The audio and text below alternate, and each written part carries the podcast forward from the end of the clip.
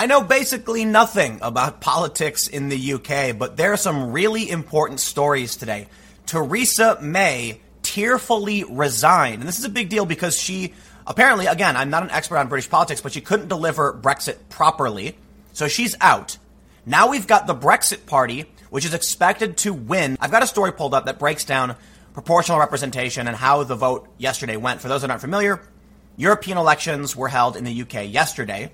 We've got uh, Sargon of Akkad, who is running for MEP uh, under UKIP. I don't understand necessarily the parliamentary system, so forgive me. Tommy Robinson was also running. But Nigel Farage was leading Brex- the Brexit Party. And it's a very new party, but they were still polling at around 31 to 34%. So based on those projections, there's no exit polls yet. We still have to wait till the rest of the European elections come out, I believe, in two more days, three more days maybe. But Brexit is expected to win, and that's going to give a lot of power. Uh, I believe 30 seats or something are projected to go to the Brexit Party, but I'll, I'll, I'll we'll, we'll, break this down in uh, the story I have pulled up. But first, Theresa May has resigned. Now, actually, first, check out timcast.com slash done if you want to support my work. There is a monthly donation option, a cryptocurrency option. There is a physical address, of course. You can just share this video, like this video, comment below. The, the, engagement tells YouTube it's good.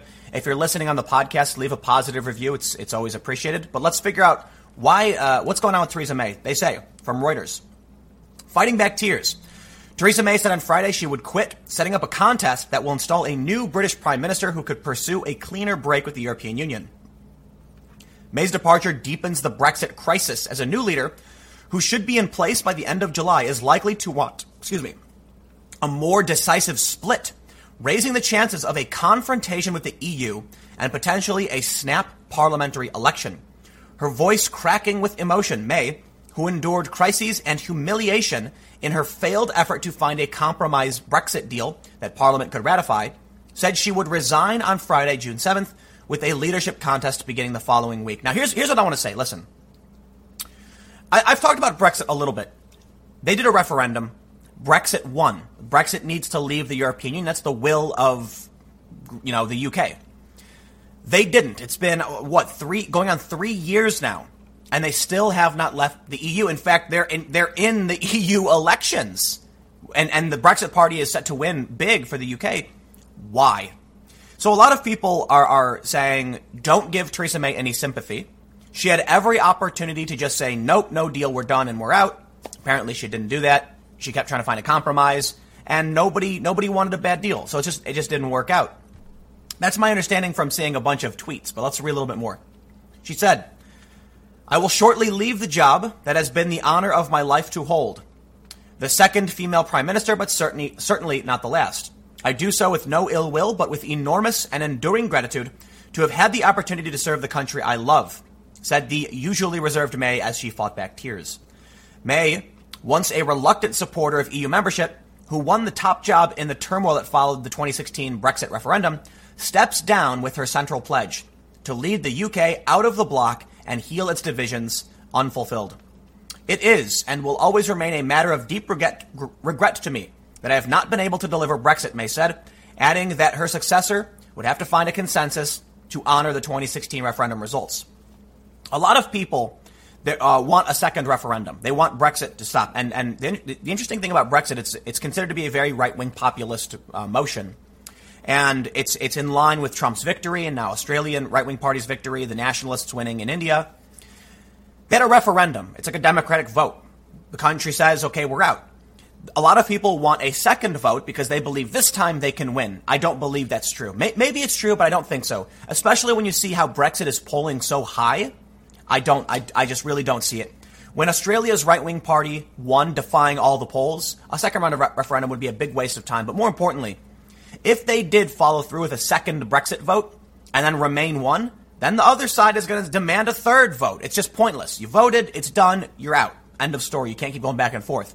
Now, there have been some Remain people saying, a democracy that can't change its mind is no democracy at all. And it's like, great, you can spin around in circles changing your mind all day and night because if you vote to remain again in a second vote, then there'll be a third Brexit vote and back and forth with people playing tug of war. But maybe that's what they want because so long as that tug of war happens, they won't actually leave the European Union. So, yesterday was the big European elections taking place in the UK. This is from the Telegraph, European elections 2019. When do we find out the results of yesterday's vote? So this is good for me because I have no idea how any of this stuff works. Actually, I have like tiny, tiny morsels of information in the parliamentary system. So here's what they say. The polls took place in the UK on Thursday, May 23rd. There will not be exit polls.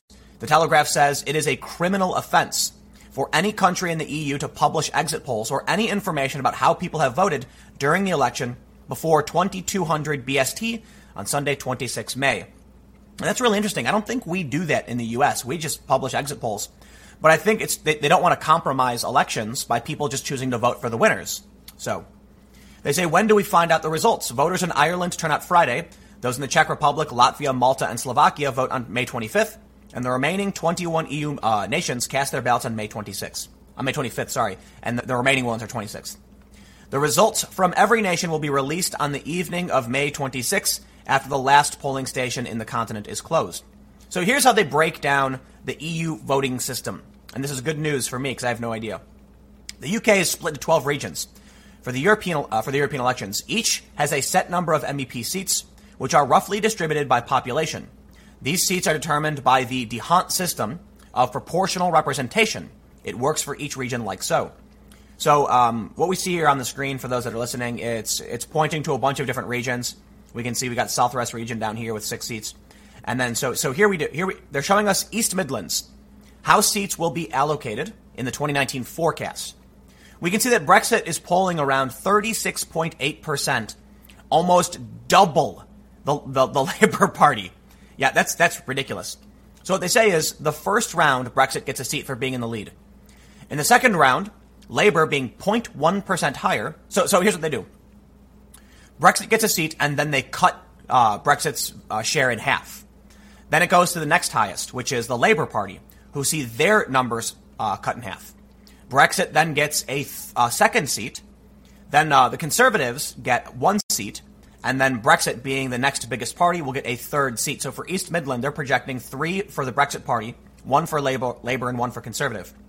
They go on to say, why is the UK taking part? Because Brexit has now been delayed for six months with a new date set for October 31st, 2019, which means the UK must now participate in EU polls. Isn't that insane? So, so anyway, I don't want to go through like an educational, like, here's how they vote in the UK. Um, I read one story projecting, I think 30, 30 of 73 seats will go to, um, to the Brexit party which is huge because many people expect the Brexit party is going to be rather obstructionist. They don't want to be in the European Union, so by all means, send the people who don't want to be there when they won't let you leave, or when you can't, when other people in the UK aren't allowing you to leave. But here's something interesting. It's from The Economist. They say the Brexit party wins the battle for Facebook clicks. Despite spending no more than rival parties on ads, it has got more likes, shares, and comments than the rest combined. What is this reminiscent of? Donald Trump. He spent way less, way, way less, but he got way more engagement, way more press because, in my opinion, the media is so goddamn out of touch with people. They have no idea what's going on. That when these parties, you know, I can only contrast it with the US. When the Democrats keep pushing this far left, you know, regressive stuff, people don't engage with that. And they think that's what's going to get them to win. Donald Trump posts something, blows up. Bunch of retweets, bunch of likes. Fox News, Daily Wire. When they post content, it resonates with people. When the Democrats try to push this progressive nonsense, it doesn't. They're not going to win on this. So why is Brexit projected to win? And, and, and you know what? Maybe Brexit didn't win. I don't know. But they're projected to win. Polls aren't always right. In fact, polls have been wrong. But typically the polls have underestimated the right wing populists, which means Brexit Party could actually win even bigger than projected. So why is that the Brexit Party is getting more likes, shares, and comments than the rest combined? Well, it's probably because the the alternative doesn't resonate with real people. The wealthy elite progressives from their ivory towers do not speak for working class people. The story reads, They lied to you, goads a video on Facebook as new news footage shows Remainers first vowing to respect the Brexit referendum's results, then calling for a second vote. The clip set to a pulsing soundtrack has been watched 250,000 times. Teach the establishment a lesson this Thursday concludes. Vote for the Brexit Party. Polls suggested that more than 30% of voters would do so in Britain's elections to the European Parliament on May 23rd. Uh, they're gonna, so, so they're announcing the results on the 27th. That would put Nigel Farage's new outfit in first place, winning perhaps 30 of Britain's 73 seats in Strasbourg. However, the Brexit Party fares. however, the Brexit. However, the, okay. However, the Brexit Party fares at the ballot box, it has won the battle for clicks. It has spent no more than most of its rivals on Facebook ads in the past month, but it has got dramatically better results. The party's Facebook pages have attracted 2.2 million likes, shares, and comments, more than all other parties combined, and some 30 times more than Change UK, a pro Remain upstart which outspent it. Andrew Breitbart, he said there was something called the default liberal. And uh, what it basically means is many people just fall in line behind what's on the TV. And that's, you know, a liberal position. It's, it's, it's anti-Trump. It, you know, it's, it's not pro-national, pro, not pro-populist. And so they just say, okay, yeah, sure. But most people aren't really political. They just fall in line that way. And so the general idea, you know, something else that he said was, and, and again, I don't know. This is this is just things that I heard from other people.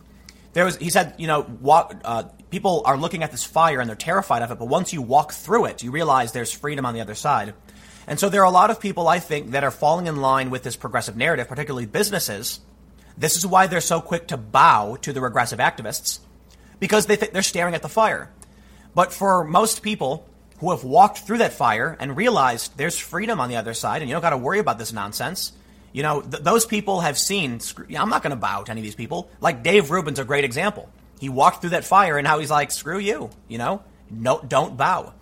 For me, I don't think I've ever really been on any one side of the, the fire because I'm a kind of like anti, I don't know, misanthropic a bit. Grew up punk rock skateboarder, screw everybody, that kind of that kind of mentality.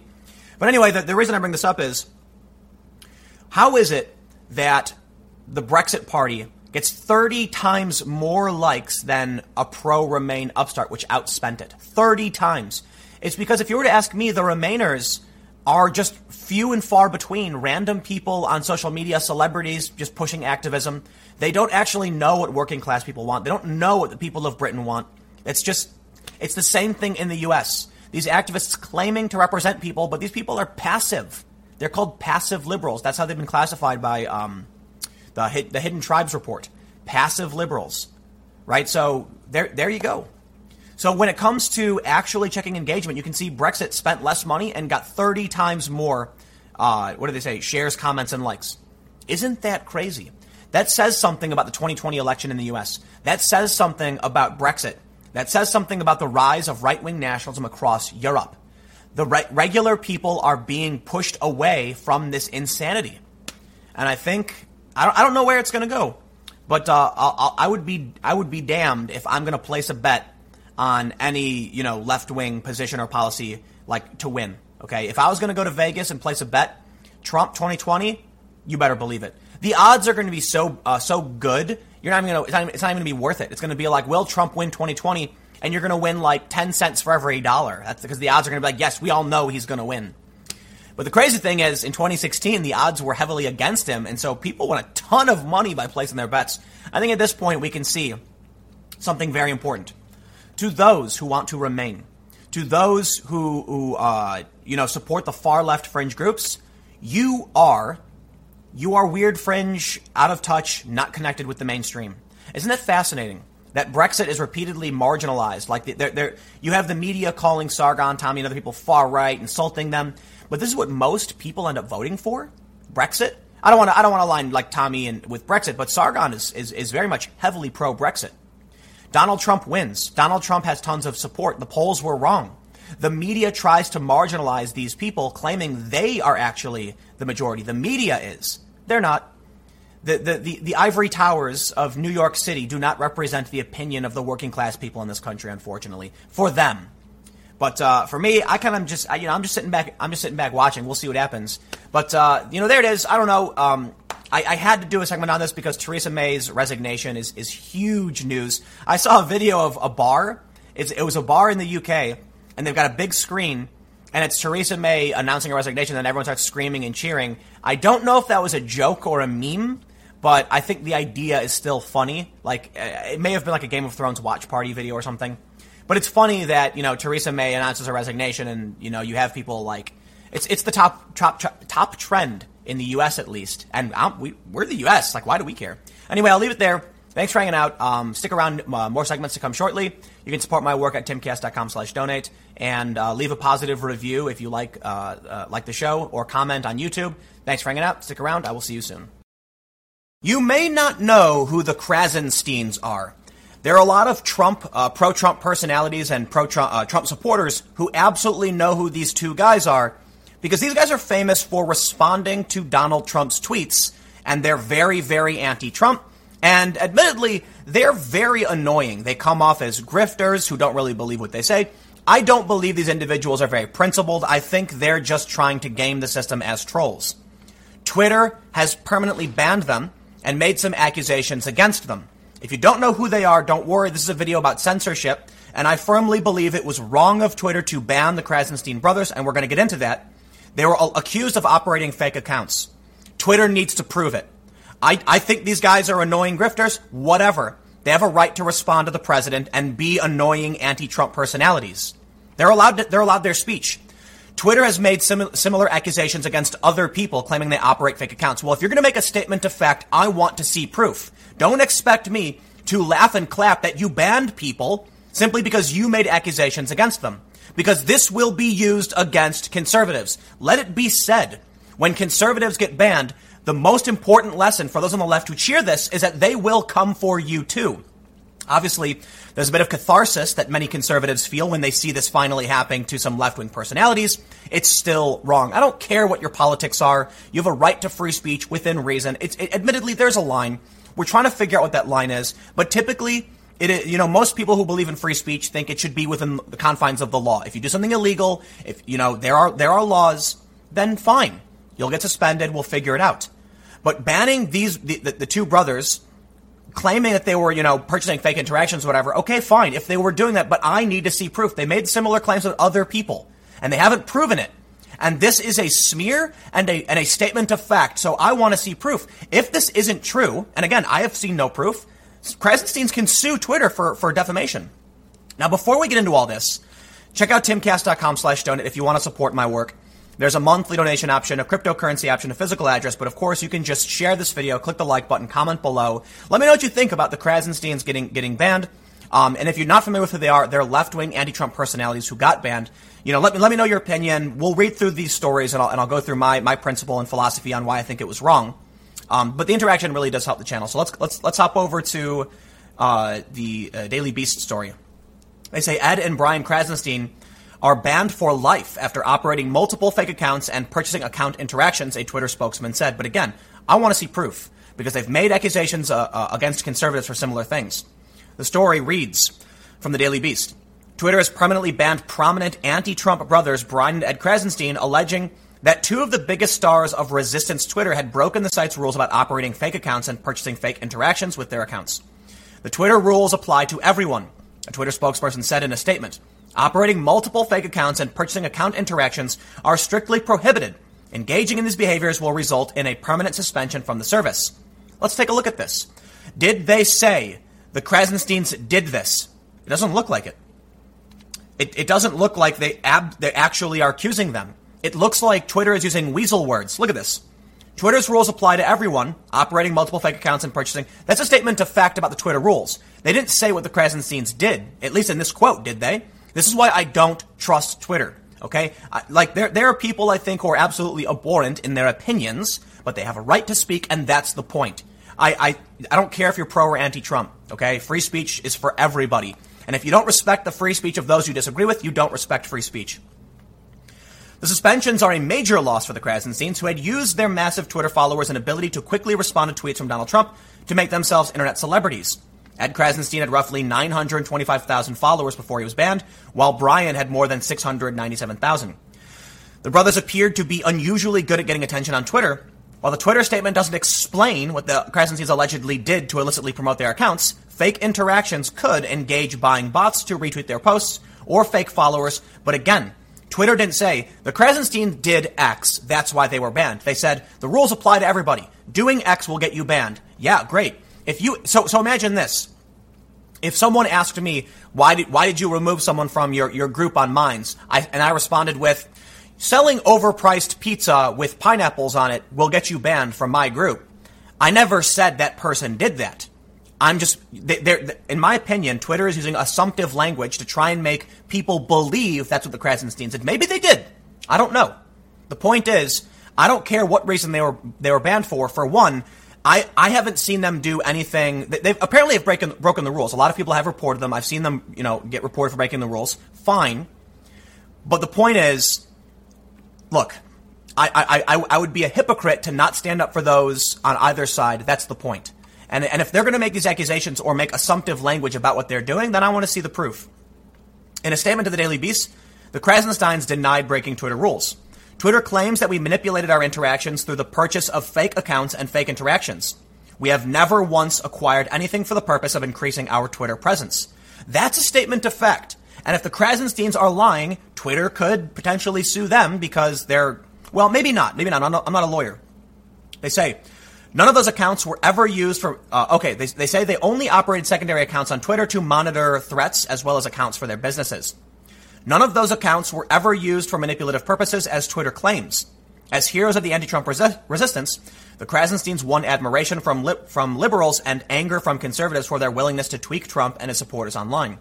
The Krassenstein brothers even turned their online fandom into a book featuring a shirtless, muscular special counsel Robert Mueller pursuing Trump. They say uh, before turning to politics in 2017, the brothers saw their homes raided by federal agents investigating an alleged investment scheme. The Krassensteins were not charged. So we have this story from Fox News, which talks about it, but does bring up some uh, some issues from uh, some responses from people on Twitter. We can see uh, Ashley Feinberg saying, "Praying for my Krassen boys, God bless." The Daily Wire's response, "GG, good game." Seth Mandel says the Griftance loses its mascots. They they did, but I don't see why people are cheering for this. You know, people are laughing. And here's the thing I get it. Like I mentioned, there's a catharsis for conservatives. For one, you're finally seeing, you know, anti Trump people get banned. There's a, a, lot of people who claim that these guys did break the rules and were reported. I've seen people report them and show that they were reported. And there are a lot of people who point out that typically those on the left, like the Krassensteins, cheer for the censorship of those on the right. So it is a bit of you reap what you sow. I still don't care, right? I'll be the first to point out the progress. Uh, you know, I, I, I, I usually quote Glenn, Glenn Greenwald on this one. I think it was Glenn Greenwald that if there's any group of people that are incapable of learning more than all others, it's liberals calling for censorship. Because when you do, it backfires on you horribly. This is presumably one of the situations. I have not been a big follower of what the Krassensteins do, but I do know that they've posted ridiculous stories. They, they, I think grifter is a fair, you know, point to make. I don't like calling people grifters because you're assuming, you know, things about them. But I have seen them post stories where I'm like, well, you've definitely decontextualized and falsely framed that story. It is what it is. I wouldn't call for the censorship of BuzzFeed or Fox or any of these other mean people because the reality is the First Amendment also protects your right to be dumb. Okay? If at the end of the day, what we can really say about the Krassensteins is that they're just two dumb guys and they post things that are wrong because they're dumb, fine, you're allowed to do that. If it's true that they were manipulating accounts and trying to manipulate people, that I take issue with. So again, before I throw these guys under the bus, or anyone for that matter, I want to see proof. I want, I want Twitter to back up the claims they make against individuals because it goes beyond just banning them. Let's see what uh, Yashar Ali had to say. Yashar's great by the way. So he tweeted that they, uh, alleging the two biggest stars of the resistance Twitter had broken the site's rules about operating fake accounts. He says, reached by phone, the other Krassenstein, uh, Krassenstein brother, Ken Klippenstein, who has been locked in a feud with the brothers for over a decade, told me he only had one thing to say. Boom. Yashar says, Ed Krassenstein sent me an email. That's all I can share for now. Uh, we, we, let's look at some of the responses because I want to I want to show what uh, people are, are kind of saying. It's kind of uh, it's going to be so strange looking at Trump's tweets and not seeing the muted replies at the very top. Admittedly, I did mute these guys too. Uh, uh, Randy Meyer Singer says, "Now who can I count on to steal my tweets?" Someone said, uh, "So much for blood being thicker than water." A lot of the responses I've seen are kind of uh, people facetiously saying, "You know, Donald Trump's tweets are nothing without the Krassensteins up top." And I think there, I, th- I think you'll find there are going to be a lot of people who are pro free speech who are going to say similar things to me. And one of the more frustrating things about the culture war is I don't care for the for the tribes. I don't. I care for the principle. And there was an issue where Alabama uh, Public Access TV wasn't going to air an episode of the show Arthur because it depicted a, a, a gay uh, a gay wedding between Mr. Ratburn. I don't know if you know what that is. Basically, it was a kids show depicting a gay wedding. So Alabama said we're not going to air this. And all of a sudden, you have these people saying like, "Where the free speech? You know, where's the free speech brigade now?" Talking about censorship, and it's like, what are you talking about? Just like what, what, here's what here's what they do. The people on the left don't follow actual free speech advocates, people, you know, like me and, and others, typically surrounding, you know, peripheral to like the intellectual dark web type characters, uh, Dave Rubin type, Sargon. They don't follow us. They don't watch my videos. They're not going to watch this video where I say it was wrong for the Krassensteins to be banned. They won't. They're not going to look at the tweets of other moderate, centrist, and conservatives who are saying it's wrong that they were banned. They're just going to follow each other and then say, ha, I don't see them, you know, talking about it now. And it's like, yeah, because you don't follow us. I absolutely think it was wrong. And I, I hope you, you, you know, you guys who watch this are going to stand on principle. I, I, don't blame you if you, if you feel, if, you know, if you laugh, if you laugh. Because uh, I made a video before where I absolutely, I, opened the video by saying, I have every right to laugh at these activist news websites. I'm not going to, but I have the right to because these are the organizations that stand toe to toe like they, they stand side by side with these people calling for censorship, saying I'm a private business, and then Google changed their algorithm, which knocked their viewership down like 60%. So I made a video about that. And I said, I do have the right to laugh. I'm not going to though, but I get it. I understand if you do laugh. Because at a certain point, you see these people on the left reaping what they sow, and it's an I told you so moment. But I won't, I won't do that. You know what I'll say? I will reach out my hand for, you know, and, and, and say, welcome to the fight. Let me tell you a quick story during Occupy Wall Street, there was a dude who came down very early on. He was a big black dude. And he was yelling at other black people saying, why are you standing with these people? They never stood for you. They don't believe in, you know, they don't understand your fight, your struggle. Don't stand with them. And this other dude, I can't remember, I, I think it was from a group he called, uh, called Occupy the Hood. And he was like, no, no, no, no, no. This guy came up, he was another black guy, and he said, listen, man, these people, you know, these young white folk who are coming down to Occupy Wall Street, you're right. They never understood our fight, but now they're here. Now they get it. So I reach out my hand and I say, welcome to the fight, brother. And that meant something to me. I'm like, that's principle. Don't, you know, you're, you're never going to win by laughing and being tribal and saying, ha, the Krassensteins got banned. Like, again, I, I get it, you know, when they get banned, but think about actually winning the fight against censorship. It's going to require a coalition. It's going to require people on the left to be like, what? That's not fair. I agree. I want to see proof as to what they did wrong. I do not think it's okay that you ban these people.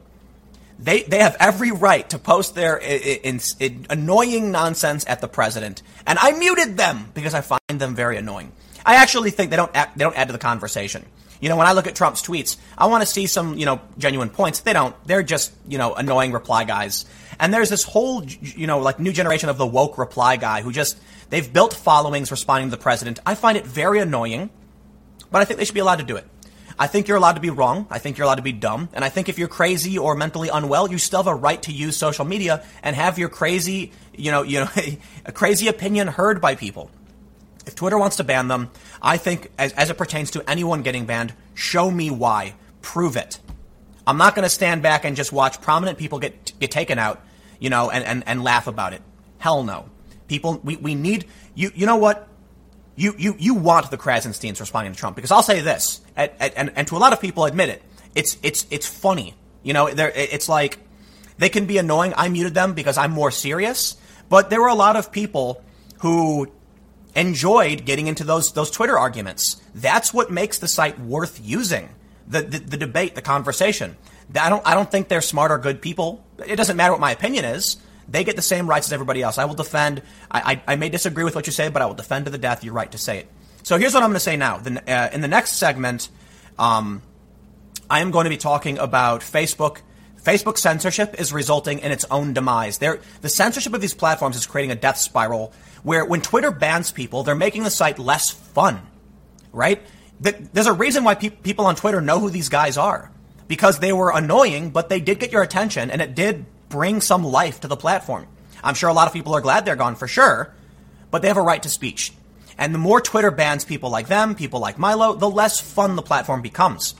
But it gets worse for Facebook because brands are leaving. So stick around. The next segment, I will be talking about Facebook has created its own death spiral that it's not going to be able to pull out of. At least I don't think so. So for those that are watching on YouTube, that'll be at youtube.com slash timcast. For everyone else, get ready. It's starting now. And uh, uh, I'll see you in a few seconds. Or hours if you're on YouTube. CrossFit has shut down its Facebook and Instagram accounts. This is huge. They had millions of followers over censorship and data privacy concerns. Now, I've covered Facebook censorship, privacy issues, and the demise of Facebook fairly extensively. I've, I mean, I've covered all the big breaking stories. So here, what I think we're seeing with CrossFit's departure, they're not the only ones who pulled out. Other big brands have as well. We're seeing Facebook's censorious nature is resulting in a downward death spiral.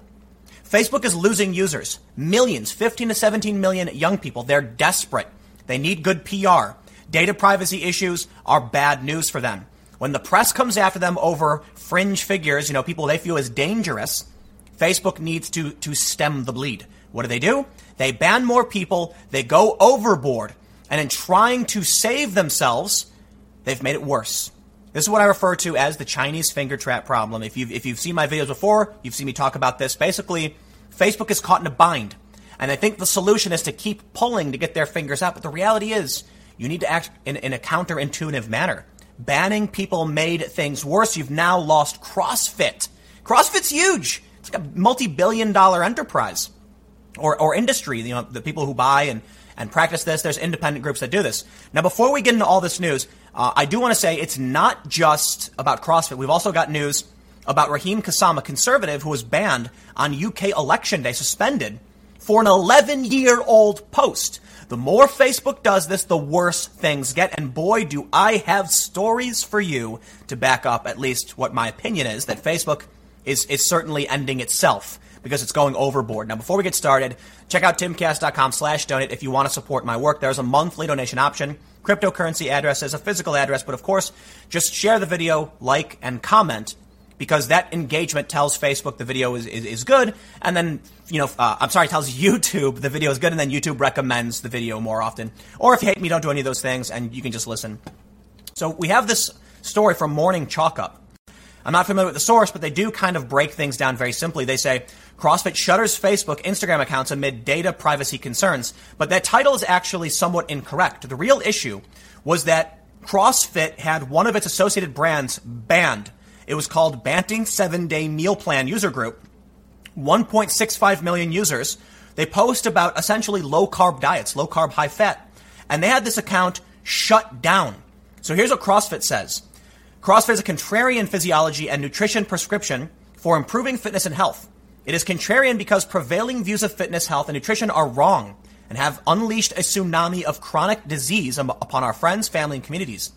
The voluntary CrossFit community of 15,000 affiliates and millions of individuals, uh, individual adherents stand steadfastly and often alone against an unholy alliance of academia, government, and multinational food, beverage, and pharmaceutical companies. They say, recently, Facebook deleted without warning or explanation the Banting 7 Day Meal Plan user group, 1.6 million users. They talk about low carb, high fat diet. They say while the site was su- subsequently uh, has been reinstated without warning or explanation, Facebook's action should give any serious person reason to pause, especially those of us engaged in activities contrary to prevailing opinion. Here's the thing there is something called the sugar conspiracy. I, I actually believe I have it pulled up. The sugar conspiracy, I don't, I don't know if it's true. I'm not uh, well versed on this issue, but the general idea is that back in, you know, the 50s, 60s, 70s, the sugar industry was concerned that people would find out sugar is bad for you and fat is good for you.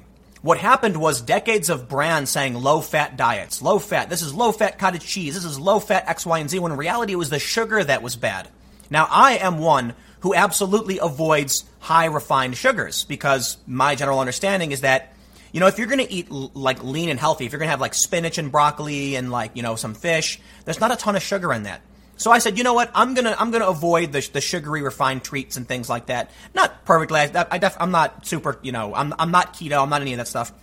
But the reality is, there there are things in in in our society that eventually turn out to be very dangerous. For a long time, we had asbestos in buildings, and now we learn it's very dangerous. Science can change. I'm not saying CrossFit is right or wrong. I'm saying the issue is people should be allowed to express themselves and believe what they want to believe and do their own research. within reason. I understand there's lines. It's hard to navigate this stuff. I tend to fall on the side of mainstream science, even though I recognize they are wrong often. We see stories like this. But the reality is, um, I'm not an expert on a lot of issues. Now, when it comes to issues of, of dieting, I've done a decent amount of research. I, I'm, uh, an athlete. I skateboard almost every day. So I try to be fit and eat healthy. I'm not a big fan of CrossFit. Not saying they're bad. I'm just saying I don't know much about them. But if they want to advocate for people to exercise, sure. If people don't like that, I don't know, man. You, you, you got to take it up with people who are trying to get fit. But here's the thing the concern here is that there has been an attack on unorthodox opinion, regardless of what it is. I think Joe Rogan's a good barometer for like normies, regular people. He's a, he's a guy who just talks about things that interest him. He talks to, to anybody. And you look at something like CrossFit, and I think there's another really good barometer for like normies. The people I know who are into CrossFit are not political. They have no idea what's going on. But now you have a massive industry, this, this CrossFit's huge, saying, you know what, we're out because you banned us for no reason. And they're concerned at the, trends Facebook is taking towards banning fake news and, uh, you know, heterodox opinion, things that aren't of, of the mainstream prevailing opinion, which they, they express. They do go on to talk about, though, these, they say these publicly sourced complaints include, but are not, but are not limited to the following. Facebook collects and aggregates user information and shares it with state and federal authorities, as well as security organizations. Facebook collaborates with government security agencies on massive citizen surveillance programs called such as PRISM. They say they censor and remove user accounts based on unknown criteria at the request of third parties, including government and foreign government agencies. They, they, they go on to list a series, but finally they say um, a series of complaints. But, but lastly, Facebook is acting in the service of food and beverage industry interests by deleting the accounts of communities that have identified the corrupt nutritional science responsible for unchecked global chronic disease. In this, it follows that the practices of Wikipedia and other private platforms that host public content but retain the ability to remove or silence, without the opportunity for real debate or appeal, information and perspectives outside a narrow scope of belief or thought. In this case, the approved perspective has resulted in the deaths of millions through preventable diseases. Facebook is thus complicit in the global chronic disease crisis. This is not political. CrossFit here is, is expressing the same ideas many of us in the political space has.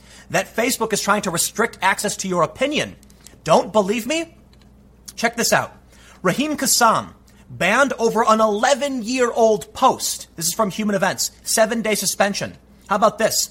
Facebook's hate agents list includes uh, uh, um, candidates for the European election and one of the uh, one of the slights they said was the neutral representation of a member of the Proud Boys. Facebook quite literally puts you on a list, preparing to ban you for being neutral. That is insanity. It was recently reported that you can be banned if you if you post things about Alex Jones, Milo Yiannopoulos, Sargon, uh, I'm not Sargon, Paul Joseph Watson, unless the opinion is negative you are only allowed to condemn, condemn them. This has, has, has brought us to Facebook's psychotic and insane dystopian policing of opinion. Candace Owens, for instance, is included on this list. Now, ultimately, this results in more than just CrossFit. Here we see this story. What brands have quit Facebook? All the companies binning Mark Zuckerberg's app after the data scandal. This story's from a year ago, March of 2018. SpaceX and Tesla, Elon Musk said, What's Facebook? and they and apparently they pulled out. It, um, he said Musk said he called the Facebook page for Tesla, uh, and to really rub it in, he said they'd literally never seen the SpaceX page before the Twitter exchange. Playboy, apparently Playboy pulled out. Early on March 28th, the son of late Playboy founder Hugh Hefner said the magazine would, would be ditching Facebook. Cooper Hefner tweeted that Playboy would no longer have a page on the site and swiftly proceeded to kill the Saucy Mag's Facebook profile. This is huge. Pep Boys, Commerce Bank, Sonos, Mozilla, a ton of major companies have pulled off Facebook because Facebook is acting unethically. But CrossFit is just the latest. Here we have uh, a story from NBC from just March. Advertisers are quitting Facebook, citing the company's despicable business model. Facebook has banned and censored and stolen data into destroying itself. In terms of advertisers and big brands, it's their despicable business model. I'm quoting the story here from, from CNBC. But it's that they're taking data and selling it, and it's caused huge problems for everybody. But when you see CrossFit, it's because they're banning people's ideas. Here we have a story from Forbes, right? Check this out. Just uh, today, Facebook deleted more than 2 billion fake accounts in the first quarter of the year. 2 billion accounts were fake. It sounds like a lot of Facebook's growth is bad, and it sounds like Facebook is on the way out. Here's a story from in March. Why did Facebook lose an estimated 15 million users in the past two years? And it was pronounced among kids and young adults. There's been a shift. Gen Z is the first in a series of generations, going back like 100 years, to move to uh, uh, move more conservative. They're by no means conservative. Gen Z is not. They're actually very similar to millennials. But what's interesting is when you look at Pew data, we see that from the silent silent generation, boomer gener, you, you, have the silent greatest boomer, uh, Gen X, a millennial, Gen Z. Gen Z was the first time it shifted back in the other direction. Many people believe this may be because the internet has allowed people to learn for themselves and explore. If that's true, um, that they're exploring more, it could be that Facebook's censorious nature makes it unappealing to young people. You know, the, the, the way Facebook works with spying on you, and admittedly, if you're a young person, you don't want your parents seeing what you're posting, but people are moving to Instagram, which is owned by Facebook, which presents another serious issue. Now, Facebook, as a parent company, is in trouble. Not only have they purged 2 billion fake accounts, they've lost 15 million users in, the, in the, one of the most important demographics. They're losing advertisers. They are losing big brands. They are being fined three. Uh, bi- they're being fined billions of dollars. Right? Here's a story from a month ago. Facebook reserves three billion dollars for FTC fine, but keeps growing with 2.38 billion users in quarter one. Sure, they're growing, but they're not growing in the right places. They're u- losing young people, and they've just purged a bunch of fake accounts. In this story, we can see that uh, uh, Facebook is well aware that they're in dire straits. Okay, so so let, let me slow down. I'm, I'm moving through these stories really quick, but here's what I want to say. Facebook is banning people. They've caught the attention of politicians. They're now being questioned about their uh, bias against conservatives. A report from Gizmodo, a former staffer at Facebook, said they routinely suppressed conservative news. We've seen James O'Keefe and Project Veritas, former Facebook staff, talk about the throttling and uh, um, the censorious nature of Facebook targeting conservatives. They believe internet culture is conservative. It's, it's very strange. We've then seen the reporting from Breitbart, hate agents, targeting not necessarily even conservatives, because Sargon is like a center right personality. Center right at this point, I don't know. You know, he does, he, he is left on a lot of issues. It's hard to know exactly where he is.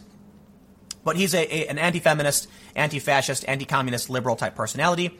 He's on this list. Candace Owens is on this list. We know it's happening, and politicians are taking notice. Big brands are pulling out. We know about the data scandals, and now it's happening? I wonder why, six months ago, Facebook poached the Department of Justice Silicon Valley antitrust chief. I wonder why Facebook is building a team of antitrust experts as one of its co founders calls for it to be broken up. I wonder why.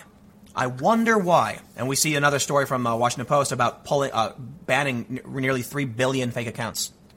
Facebook knows that it's in trouble. Antitrust is coming for Facebook. Facebook is bleeding their most important user base, young people. Facebook is losing big brands with, with the removal of CrossFit and the denouncing of censorship and data privacy scandals. I think Facebook's days are numbered. I don't even really use Facebook anymore. I don't. I, I, I post to my page when I make, like this video will probably be on the page, sure. I just don't really care. I don't interact for the most part. I, I rarely post. And admittedly, you'll notice the little thing appearing above my head. I'm active on Minds uh, minds.com slash timcast. And that is a shameless plug because Minds is not part of the big tech oligopoly. It doesn't mean that they won't grow and become, you know, like the same thing as Facebook. I don't think they will. I think Minds is a small team aiming to try and decentralize as much as possible. And they've launched a jury system where when it comes to moderation, you can appeal to a jury of users, not staff. I think it's a move in the right direction. It's not perfect, but what I can say is, what do you think happens when you start banning people for not holding orthodox opinion? It's very simple. Dominoes are falling over. Facebook had a bunch of outraged activists in the media say, ban these people. So Facebook said, okay, we'll ban them. But then all of a sudden, the, the other people said, Facebook, why won't you ban them? If you're going to ban this group, why won't you ban that group? So Facebook says, okay, okay, okay. CrossFit gets a page taken down. Was it a mistake? Who cares? CrossFit's pissed. Low carb, high fat diet. Facebook takes them down and CrossFit snaps. And then CrossFit goes to highlight a ton of issues pertaining to Facebook's impropriety and unethical behavior. And there you have it. Back at the morning chalk up story, they said CrossFit isn't wrong. Facebook's mishandling of user data has been well documented. There's a lot of reasons people want to, want to pull off Uh, a lot of reasons businesses want to pull off of Facebook. Censorship is just one of them. But the, the last thing I will stress, I suppose, uh, to sort of wrap everything up. CrossFit is not political, as I, as I explained earlier, but they're facing the same thing. The policing of opinion goes well beyond politics, and this should scare everybody. Facebook is dangerous, extremely dangerous. It's not just Facebook, Twitter, Google, it's everybody. Fortunately, I can use Google right now to still talk to you, but Facebook has been purging people like crazy. 2020 is coming. The election is coming. And we are seeing Facebook take action against anyone who holds unorthodox or heterodox opinion. And it's partly because they have activists saying ban them. And when they do, other people say ban them. And it's an endless spiral. As predicted and as warned by people like me, when you ban one group, you've got to ban the other. And then when you ban the other, then you got to ban another group. And it never ends. It is a downward spiral of banning everybody until there's nobody left. Or you break that point and everyone says we are done with Facebook and we're leaving. And it seems like that's where we're at. Final, final thought. CrossFit is, is, is typical normie stuff. The people I know who are into CrossFit are not super political. They're just, I don't know, they're my normie friends. They, they, they, they watch sports. They go to the gym, they work out. They do. They know very little about Brett Kavanaugh or the Supreme Court or Trump or what's going on with Pelosi in the wall. They don't. They're not super interested. They're, they're, they're interested in fitness. And I don't expect them to know about politics. Po- you know, if you're into politics, good, good for you. A lot of people should have a cursory understanding, but most people have something they're passionate about and want to follow. When censorship hits them in the same way it hits the political sphere, you know it's bad. I predict this is this is precipitating the demise of Facebook. They're at the back end of the bell curve, and that's why they're desperate. That's why Facebook is desperate to fight the antitrust because without Instagram, Facebook is done. Facebook is done. Facebook buy, buys WhatsApp and Instagram because they know it's the end of the line for them. They're going to go the way of AOL. Sure, AOL still exists. They own a bunch. They own some companies. I think they own Huffington Post, and that's what Facebook is going to become, especially with these scandals. So. I'll end it there. Let me know what you think in the comments below. How do you feel? This was huge. When I saw CrossFit was pulling out, I was I was like, whoa, that's that's big, right? We've seen Playboy and SpaceX and Tesla. It's it's happening. More and more companies saying no. Let me know what you think. Thanks for hanging out. I'll have more uh, segments coming up shortly. For, for those that are watching on YouTube, it'll be at youtube.com slash timcast starting at 6 p.m. And uh, again, let me know what you think in the comments below, and I will see you all in the next segment. It was a bad week for the old guard. CNN's ratings dropped 30% after hosting Beto O'Rourke. I kid you not, I saw this headline and I couldn't help but laugh. I know it's mean, I try not to be mean, but from Forbes, Beto O'Rourke Town Hall dragged CNN ratings down 30%. Are you kidding me? First of all, Beto O'Rourke, who? What policy positions does he have? And then we have we have another story. It's not just CNN. Jimmy Fallon's Tonight Show reportedly in trouble as ratings plummet. Now, I do feel kind of bad based on the framing of this because they say that he's never recovered since his softball interview with Donald Trump. And that's absurd, but it shows you the power of the Trump bump. And his ratings are going to be probably relative to other networks. But here's what we're going to do. First, let's talk about CNN and Beto O'Rourke being poison to the network, dropping their ratings. But first, go to timcast.com slash donate if you would like to support my work. There's a monthly donation option, a cryptocurrency option, a physical address. But of course, you can just share this video, click the like button, comment below, subscribe. Engaging with the video tells YouTube it's good, then YouTube shares it with more people, and it is greatly appreciated. Um, in the summer months, you, you know, viewership goes down, uh, CPMS are kind of weak, and so I, I do rely on, on your support. But let's see exactly what happened to CNN. The story says, all in all, CNN viewers would rather watch Don Lemon than Beto O'Rourke. The network's hour-long town hall with Texas congressman and Democratic presidential candidate drifted to a distant third place finish in Tuesday night's cable news ratings and was down significantly from the network's average Tuesday night ratings delivery. According to ratings data compiled by Nielsen, the O'Rourke Town Hall delivered a total audience of 714,000 viewers, while MSNBC and Fox News Channel both exceeded 2 million viewers in the same period. 2 point, about 2.2 for MSNBC, 2.26 for Fox News. CNN's ratings delivery was down nearly 30% compared to its average Tuesday night, which over the last few months has typically reached more than 1 million viewers. That's not true. That is not true. I've been tracking the ratings. That is wrong.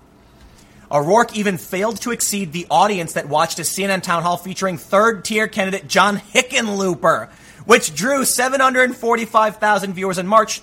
The lowest rated town hall so far this cycle uh, was CNN's event with Julian Castro, which reached just 654,000 viewers in April. Ah, sweet, sweet catharth- catharsis. CNN is complete trash. I, I think CNN is awful. They are manipulative, they're deceitful, they are liars, or they're just really, really, really, really bad at their jobs. But I just, I really love rubbing it in that my ratings per hour are way higher than CNN's, especially in the key demo. Can I just point something out? We're building uh, an investor deck for Subverse, which is, um, if you're not familiar, Subverse is the, the news brand that uh, I and a few others are, are launching. Uh, it's doing pretty well. We've got 121,000 subs in only like three or four months. So we're building an investor deck out, and we've gone through the ratings. And here's the good news: you guys watching, 76% in the key demographic, which means around 800,000 or so people per day. Uh, it's it's in, in one hour of content. 800,000 people. I'm sorry, viewers, because there, there's, there is some overlap. But that trounces by a full order of magnitude what CNN is pulling in. Now, I'm not saying this to gloat, right? I recognize that if it weren't for you guys watching this, I wouldn't be able to, you know, say anything. So it's really about uh, it's really just about how CNN is done. They're done. Their day is, is come. The same is true for the other networks. Now, look, Fox broke, uh, you know, 2.2 million, 2.26, MSNBC 2.2. Their key demo viewership per, per hour average is lower than mine. And so I'm not saying this to drag them because they certainly have a higher viewership than me, but this shows you something about the future. I can't wait. I'm really, really excited for the day when some 20, you know, 25 year old dude is doing some kind of like virtual brain cast. I'm like 55 or, you know, older, and I'm doing YouTube videos like, eh, but you know, these young kids doing that weird brain casting stuff, what are they? They don't know, they don't know what real news is. You know what I'm trying to say? Like, there will come a time when we are the old fogies using YouTube and the young kids are doing something crazy for their news. And right now, it is our time. Right now, we, we have officially taken over and the next coming years, there's going to be a major swing in how news is delivered. These companies, CNN's ratings dropped dramatically to trash in the key demo. It's like less than 100,000. It was like 80 or 90,000 on average. Ridiculously low. Yet they still command mainstream pressure. Why? Why? Nobody watches it. It's just culturally relevant, I guess. Well, guess what? We are headed towards a world where we are going to be more culturally relevant, and I think that'll be fun. But you know what? I'm not a crazy person. So when the time comes to pass the, you know, pass on the torch to the next generation, by all means, you know, bring it on. I look forward to that day. But for the time being, these networks are the old guard. Whether you love them or hate them, CNN is in the gutter. And they're trying desperately to stay afloat, but they're done. Their time has come. They say, among viewers 25 to 54, the demographic group most valued by national advertisers, CNN's O'Rourke Town Hall had 194,000 viewers, down 38% from its average Tuesday night delivery of 313,000 in the demo. Fox News finished first with 362,000 viewers. I gotta say, man, that's shocking. My numbers are way higher than that for even Fox News. Followed by MSNBC with 315. The poor ratings will raise questions about O'Rourke's ability to generate buzz in a crowded field but also about the debate among Democrats over the wisdom of going where the viewers are and appearing on Fox News. Democratic presidential candidate Elizabeth Warren recently announced she would not accept an offer to appear in a Fox town hall. Huge mistake.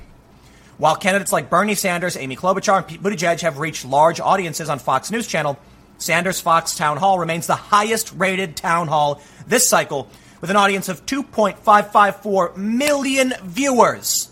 Fox News is more centered than these other networks. Isn't it mind blowing that you can turn on Fox News and see a Bernie Sanders town hall? Trump got mad. Trump was like, What's happening to my beloved Fox? They're bringing on the socialist. Yeah, good for Fox. Seriously. And CNN's ratings in the key demo down nearly 40%. Oh, God, catharsis. Absolute catharsis. They say, for CNN, the highest rated town hall to date was uh, Kamala Harris, which broke 1.954, uh, about 2 million views. So good for CNN with Kamala Harris. Unfortunately, you still can't get close to uh, Fox News. But wait, there's more. Jimmy Fallon, what's going on? Why is your show in the gutter? You know what really, really bothers me? YouTube makes these people trend, and they are not relevant. Okay? If CNN and these big news outlets like BuzzFeed or whatever are, are consistently being put in the trending tab because, tw- uh, YouTube, I'm sorry, YouTube is biased towards them, What, what WTF, mate? We're the ones on the platform making the real content using YouTube, but for some reason they keep propping up people like Jimmy Fallon who are not relevant. His ratings are down. The show's in trouble. Let's read on.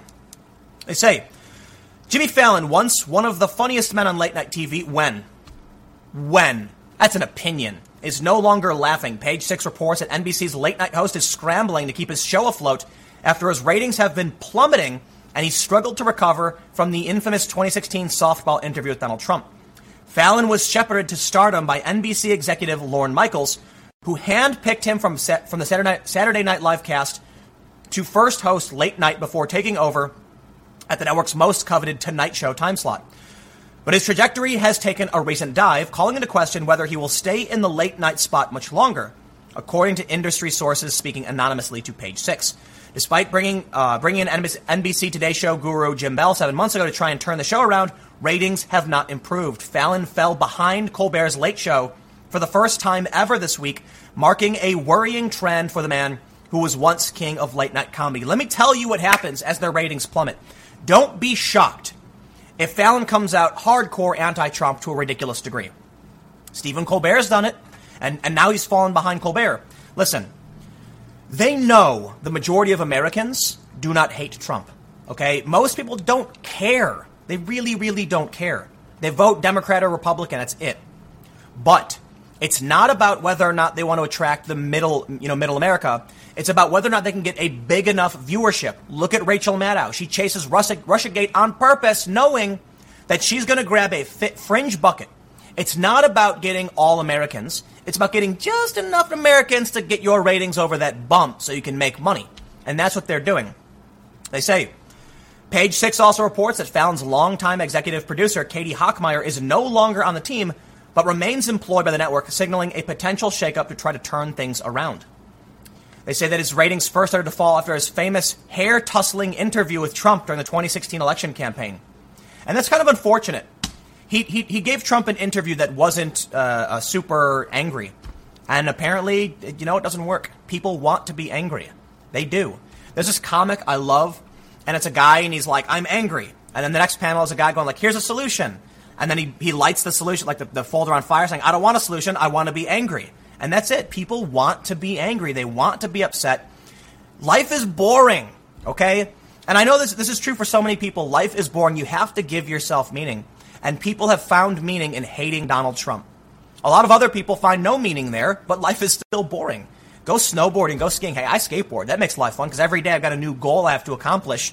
But in the end, I feel like anti-Trump and regressive politics, it's filling that purpose hole in people's chest. What are you alive for? For a while, religion carried people, but now you've got anti-Trump resistance and you've got woke politics. Fortunately, in response to the insanity, you get people who are opposed to that, and that's giving people purpose. But without purpose, I don't know. They say some say Fallon has never fully recovered and has failed to be taken seriously, even when he tries to interject Colbert style political satire. After he apologized for the infamous Trump debacle, he apologized for it? Oh, please. The president even came down hard on him. Jimmy's now whimpering to all that to, uh, to all that he did the famous hair show with me, where he seriously messed up my hair, and that he would have now done it differently because it is said to have humanized uh, me, and that is uh, he is taking heat. Trump tweeted after Fallon apologized for not being tougher on him. He called and said, Monster ratings, be a man, Jimmy. There's your problem, Jimmy. You're not anti Trump and you're not pro Trump, so you're just a weakling. You did, a, you, did a, you did an interview with Trump. I don't care. I didn't want to watch your show anyway. Now you're backpedaling and desperately begging the resistance, please watch my show. But they don't care anyway. So you're in the gutter. We'll leave it there. Thanks for hanging out. Stick around. More segments to come. I will see you very shortly. Now, believe it or not, I, I don't like recording segments about Alexandria Ocasio Cortez because I don't I, I don't much care for playing the game of the Ocasio Cortez bump. That's why the video I did the other day was was fairly neutral to positive in response to the media attacks against her. But I gotta say, she has so many gaffes, and she is extremely prominent with now over four million followers. You gotta call this stuff out. And this story for the Daily Caller, it's just the weather meteorologist fact checks Ocasio Cortez on climate change because there was a tornado warning in D.C. Cortez tried claiming that weather is climate change. Can I? I just want to stress something. We routinely, you know, every so often see a conservative say, oh my God, it's so cold. Where's this climate change? And then scientists come out and say, cold weather is not what we're talking about. We're talking about changes in climate, climate patterns. And now you have Cortez quite literally doing the same thing. Oh my God, a tornado warning? This must be climate change. You can't, no, you can't do this. You can't criticize conservatives for pointing to snow and then turn around and point to a thunderstorm. I get it, it was a tornado warning. I'm being hyperbolic. Bear with me. Here's the thing. This isn't partisan bickering. This is an actual meteorologist being like, whoa, whoa, whoa. Hold your horses. Now, before we get into this story, go to timcast.com slash donate if you'd like to support my work. There's a monthly donation option, a cryptocurrency option, a physical address. But more importantly, you can just share this video on social media, click the like button, uh, comment below, and subscribe because the interactions with the content tell YouTube it's worth watching and then they recommend it more. That really helps, does. But uh, or or you can hate me and by all means do none of those things. But let's let's just actually read the story. Democratic New York Rep Alexandria Ocasio Cortez suggested the tornado warning that hit the D.C. area Thursday was part of the climate crisis. She has previously said humanity only has 12 years left to solve. The climate crisis is real, y'all, okay, uh, Ocasio Cortez said on Instagram Thursday. Guess we're at casual tornadoes in growing regions of the country? Oh my God. Uh, you know, here's the thing I am very pro science. I recognize scientists aren't always right. I recognize that orthodox thought isn't always right. But I do have to defer to the experts, which is why I look, if the IPCC and these other uh, scientists overwhelmingly say this is an issue, I lean towards that. I understand their, their uh, dissenting voices. Here's, here's the issue Ocasio Cortez is playing into the same exact fallacy that they criticize conservatives for. Okay? Can we please calm down a little bit and actually just develop cool technologies that are more efficient for energy production that could also simultaneously reduce carbon emissions? However, she was quickly fact checked by meteorologist Ryan Maue, who pointed out that far from proof of a climate crisis, DC's tornado warning was, quote, just the weather. So this is actually hilarious. I got, I got this tweet pulled up. I kid you not. He says, I thought this was fake, but it's from AOC's Instagram story. No idea what she means with casual tornadoes and how this line of severe thunderstorms is, is proof of any climate crisis. It's just the weather in DC. So let's read. I thought this was fake too. I was like, nah, this is a, like somebody, this is a meme, right? Somebody made a fake post from Cortez because there's no way the queen of cow farts is going to be this wrong about climate change when she's proposing a massive government overhaul that would cost like $30 trillion. And there's no way she could propose that and then be this wrong. She said, Well, that was something. Al- alarms went off in the building advising people to seek shelter. Apparently, the tornado moved slash missed the city so quickly that they ended the warning shortly. And also, apparently, this is a thing that happens in the summer here with increasing intensity. The climate crisis is real, y'all. Tornado emoji. Guess we're at casual tornadoes in growing regions of the country. Are what? So Ryan fact checks her. He says the congresswoman does not know the difference between weather and climate. Let's try an easy analogy. Weather is what outfit you wear heading out the door. Climate is your closet wardrobe. So let me try and address this. And let me say firstly, why am I talking about this? I do believe that climate change is, a, is an issue. I defer to the scientists. And I understand majority and, and, and consensus is not fact, but it's the best we can do. And I do believe there are uh, um, reasonable solutions that can, uh, that can work for conservatives and liberals. Renewable energy that stimulates the economy and reduces greenhouse gases. And that works for everybody, right? Here's the problem Cortez is a doomsayer waving her 12 years till the end of the world sign, talking about tornadoes wiping out DC, and it makes it impossible for rational, reasonable people to sit down and say, I understand, conservatives, you don't think this is as big, of a, uh, as big an issue as the Democrats and the progressives have made it out to be. How about we just come to a solution that works for everybody? How about we invest in technology that's going to stimulate the economy, create jobs, and whether or not there's a climate crisis, it's going to benefit the, the economy and make us more internationally competitive. To the Democrats, there's your solution. Something that makes sense. Innovate, stimulate the economy, and also solve these problems. That's the right way to do it. But then Ocasio pops up behind me going, no, the end is nigh. Green New Deal, eliminate cow farts and shut the planes down. And I'm like, stop. We were so close to making ground on this. We were so close to sitting down and shaking hands across the aisle and saying, maybe there's something that works for everybody.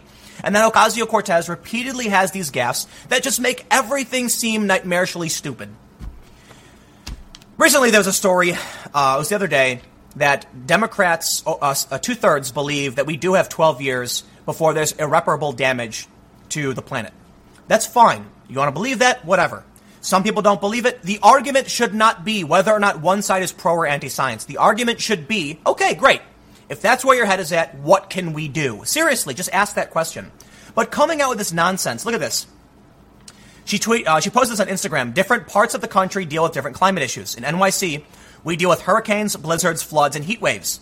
Heat waves hit us differently because of a uh, because a lot of most NYC buildings don't have central air, so they are life threatening to the elderly, health risk, and disabled. Other regions deal with wild, wildfires, tornadoes, droughts, etc. But all of these threats will be increasing in intensity as climate crisis grows and we fail to act appropriately. The point that Ryan is making, we'll go back to the Daily Caller. The climate is how different weather patterns affect different areas. Is there a drought? Is there a tornado? Is there a hurricane? Weather is did it rain? Sometimes it rains. Was there a tornado? Sometimes there are tornadoes. Please stop with the doom saying. So uh, it goes on. The story is actually quite long. The Washington, D.C. area was hit with a tornado warning Thursday afternoon. An intense but short lived storm brought heavy rainfall and high winds. No tornado hit D.C., however, but the whole event was enough to inspire Cortez to post an Instagram. Uh, and then she reads the, they, they read the other tweet. The Green New Deal is Ocasio Cortez's signature bill calling for net zero greenhouse gas emissions within 10 years and vastly expanding the, well, the federal welfare state. Ocasio Cortez does not know the difference between weather and climate. So, so here's the issue. This is what blows my mind. Okay, okay, we have 12 years, right? Is your solution then all or nothing? Why is it that they proposed the Green New Deal? Okay, it goes up for a vote. Republicans said let's put up for a vote. They voted no. They voted present. There was not one, uh, not I, I believe, not one person voted voted aye on that bill. If we've got 10 years left, you'd think someone would be like, no, no, no, no, no, let's just push it through. So here's their mentality. We've only got 12 years left before the end comes. But let's not work a deal with Republicans. How does that make sense? You'd think if they really believed it, they'd say, hey, we'll take whatever we can get. Right? Anything is better than nothing. In fact, if they take some action, you might you might buy yourself some time, but for some reason that's not the game they're playing. The game they're playing is nope, not one person will vote yes on our own bill. How does that make sense? Maybe it's because Ocasio Cortez doesn't know what she's talking about and thinks tornadoes are casual, and meteorologists have to come out and criticize her. I like how they post a bunch of these photos. They go on to say Ocasio Cortez did somewhat walk back her initial claims by apparently Googling around for information on tornadoes and global warming she noted that tornadoes are challenging to tie to global warming. Oh, heavens. The freshman lawmaker, however, went on to note that we do know for sure that tornadoes have been changing. She cited a PBS article claiming that tornadoes are sliding into the Midwest and Southeast. But what does that actually mean? You can't just say something is changing in the climate, therefore global warming or climate change. It's not how it works. And this is what makes it so difficult.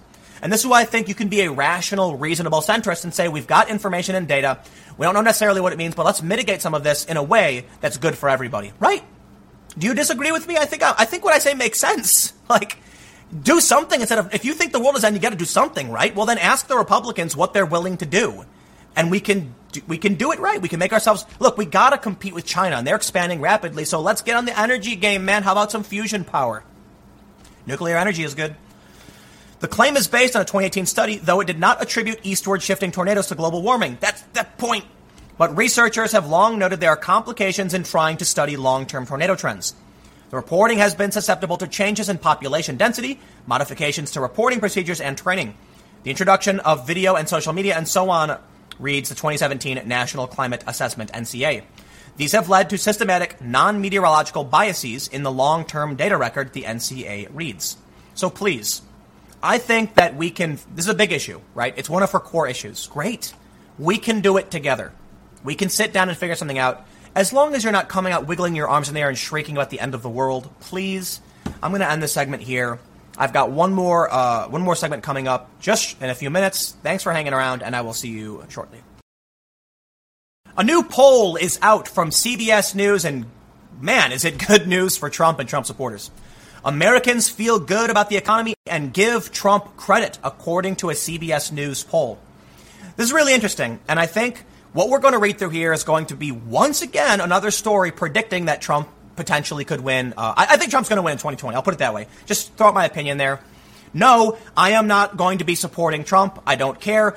Just because I don't personally like him doesn't mean I'm going to be blind to the fact that he's going to win unless the Democrats can actually do something that makes sense. They're not, so let's be rational. Partisanship aside, Trump's going to win. Plain and simple.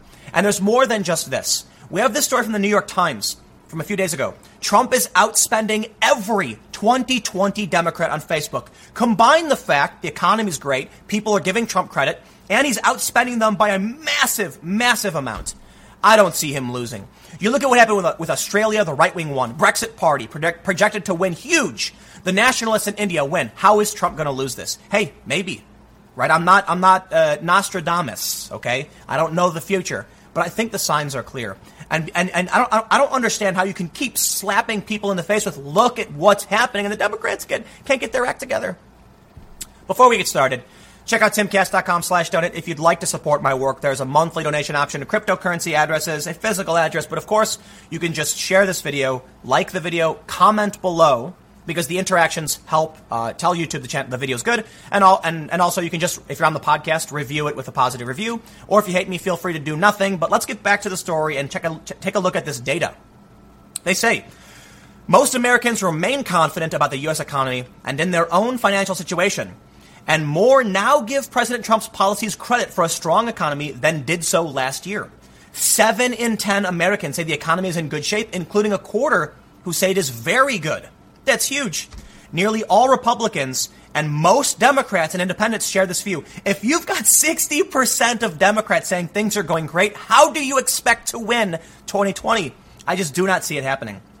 Americans increasingly give the president credit for the economy. 41% of those who say the economy is good say Mr. Trump's policies are mostly responsible, up from 32% at the beginning of 2018. Republicans give the president relatively more credit for the economy than Democrats do. Well, of course they would. But check this out 32% say mostly Trump, 39% say partially Trump, only 27% say not Trump at all. I'm, I'm talking about the Democrats. That's bad news for Democrats, I'll tell you why, like the politicians. If your own base recognizes that Trump has done good, even only a little bit, why would they vote for you? Why would they want things to change if they're going really well? They go on to say 41% of Americans approve of how Mr. Trump is handling his job as president. That is closer to where his rating was last summer than it was in the poll, uh, the, the, this poll more recently in January. Approval ratings have remained within a fairly narrow range throughout his presidency so far. So, among all Americans, now it's 41%. Across particular measures, the economy is the president's strongest. 50% of Americans approve of how he's handling the economy. In contrast, more Americans disapprove of his handling of immigration, foreign policy, and trade with other countries. But here's the thing. Immigration is only is at 38%, foreign policy 39, and trade is 41. Amid congressional Democrats' attempts to investigate the president's finances, 40% of Americans think Mr. Trump has financially profited from his time in the presidency. Now, will that translate into people caring about, you know, the president? Are people going to say, I refuse to vote for Trump because I believe this? I don't think it will. I think people are going to be more concerned with themselves. And while they may say, I disagree with Trump over these issues, very much so, I don't know, man, the economy's going really well. My, my kids are going to go to college. They say more than 24% who think he has made financial sacrifices in order to serve as president. Another 33% don't think his finances have changed much either way from his being president, but partisans see this differently. Republicans are more apt to feel he has made sacrifices, and Democrats more prone to think he has gained financially. Except the numbers are clear. Trump's net worth has dropped significantly. So where Democrats get that idea from, I don't know. You can argue Trump's tried to profit and argue emoluments clauses, but the facts are clear. Trump's net worth has gone down. Looking ahead, Americans are more positive about the market than they were a few months ago. Despite recent fluctuations, 50, 56% now say they are optimistic about the stock market over the next 12 months, up from 49%. There is a partisan division about where the economy goes from here. 37% of Americans think the economy is getting better, including 71% of Republicans, but just 11% of Democrats. So that's, that's potentially bad news. Trump's going to have to win over some independents and Democrats in that front. Looking at their own pocketbooks, most Americans are very or somewhat confident in their own financial situation, but their confidence is related to income. Those earning more, expe- uh, more express a lot more confidence than o- those earning less. Despite the optimism, Americans are, are wary of a possible trade war with China and, and its potential impact on the economy.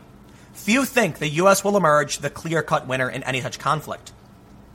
Few think the tariffs on Chinese imports will be good for the U.S. And that's basically the gist of the poll. But again, let's stress the most important parts are that most people think the economy is good. 71%. The majority of all groups, Democrats included, 60% of Democrats think the economy is good, and 32% think Trump is mostly responsible, 39% partially responsible, meaning the overwhelming majority of Democrats think, at least somewhat, Trump has done a good job with the economy.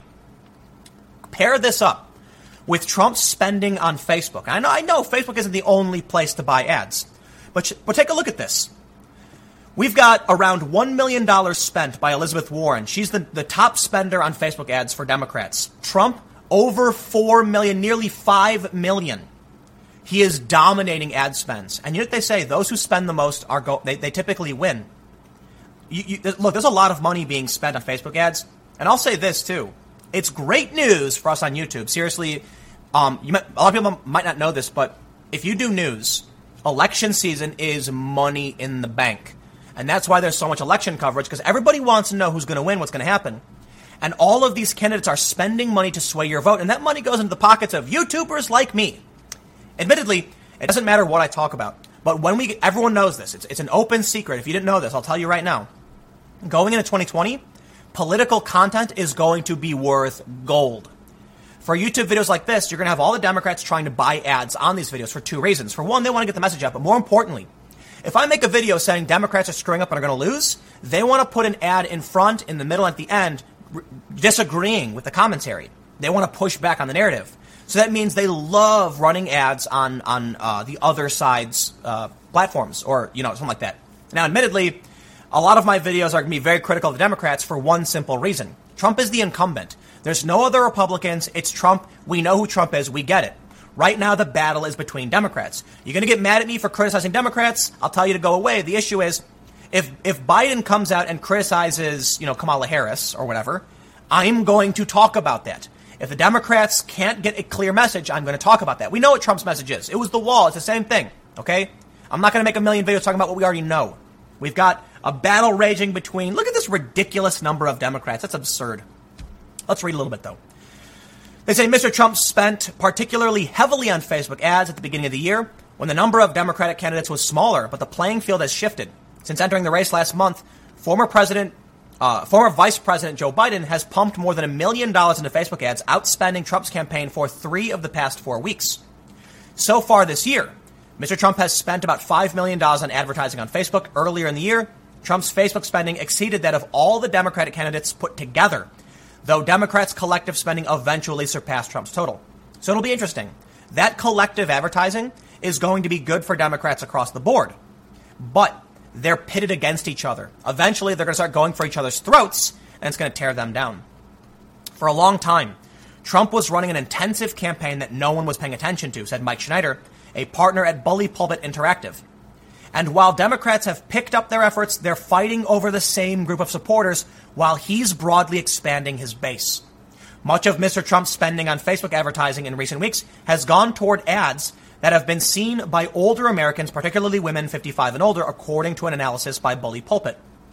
We can see that estimated Facebook ad spending by the Trump campaign is targeting mostly women 65 uh, and older. Now, I think the reason for this is Republicans are losing women, for sure. And Trump's got to do a lot. Now, here's the other thing. The Democrats, I think it's like 68% of millennial women are Democrat. That's huge. And that's bad for Republicans. So definitely they're going to be targeting women, but they're mostly targeting older women. They definitely do still put money towards the millennial generation for females, but not so much. They're putting way more money towards millennial men than they are millennial women. And I think it may be that they can't compete with Occupy Democrats. They can't compete with propaganda machines, but they're definitely still going to allocate some money towards this. They say older voters are an important constituency for Mr. Trump, having favored him over Hillary Clinton in the 2016 election, according to exit polls. Trump also has reason to want to shore up his standing with women as white women shifted leftward in the midterm election. So that's bad news for Trump. But I do think ultimately, in the end, well, look at it this way. I don't think it matters necessarily the minutia of how he's targeting. The fact is, he's spending like five times what the other individuals are spending, And the polls show people are pretty damn happy. Once again, the polls and the data, in, in my opinion and an expert opinion, show Trump is doing a lot to secure 2020. He's got the incumbent advantage, and the economy is doing really, really well. So, what are you going to do about it? I don't see the Democrats winning, but let me know what you think in the comments below. Uh, you can um, follow me on Minds. I don't know. I, I'm, I'm done. I'm going to wrap this up. We'll uh, um, more segments starting tomorrow at 10 a.m. Timcast.com slash donate if you want to support my work. You can comment, let me know what you think about Trump and his chances of winning, but the data is here. It's interesting. And uh, thanks for hanging out. I'll see you all next time.